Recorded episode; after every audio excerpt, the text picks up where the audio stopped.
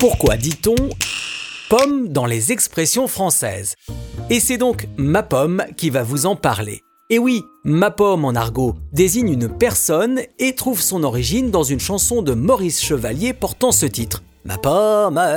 Bref, à propos de chansons, on dit aussi chanter la pomme, qui signifie faire des avances à une femme. Vous dansez Une expression qui vient du Québec, où lors de certaines danses folkloriques, la façon de se tenir la main est un code de séduction, et celui de presser la paume, une avance claire, l'accent québécois étant passé de paume à pomme en France. La pomme qu'on associe toujours à Adam et Ève qui, en croquant la pomme, ont mangé le fruit de la connaissance, ou pour l'interprétation plus sexuelle, le fruit défendu.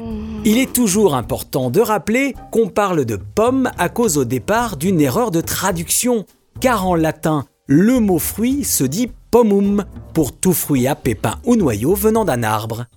L'expression tomber dans les pommes, elle, est apparue à la fin du 19e siècle. Son origine est double.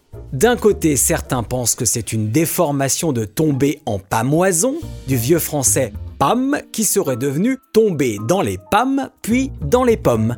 Mais la théorie privilégiée est que tomber dans les pommes vient de l'auteur Georges Sand, qui dans les lettres à Madame Dupin écrivait être dans les pommes cuites pour évoquer un état de très grande fatigue.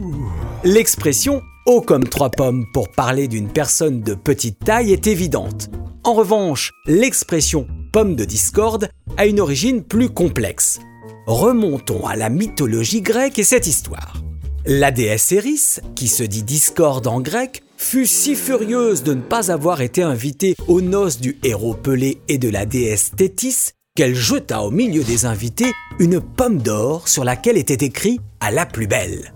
Les divinités Héra, Aphrodite et Athéna se disputèrent le fruit. Zeus chargea alors Paris de choisir quelle déesse devait garder la pomme.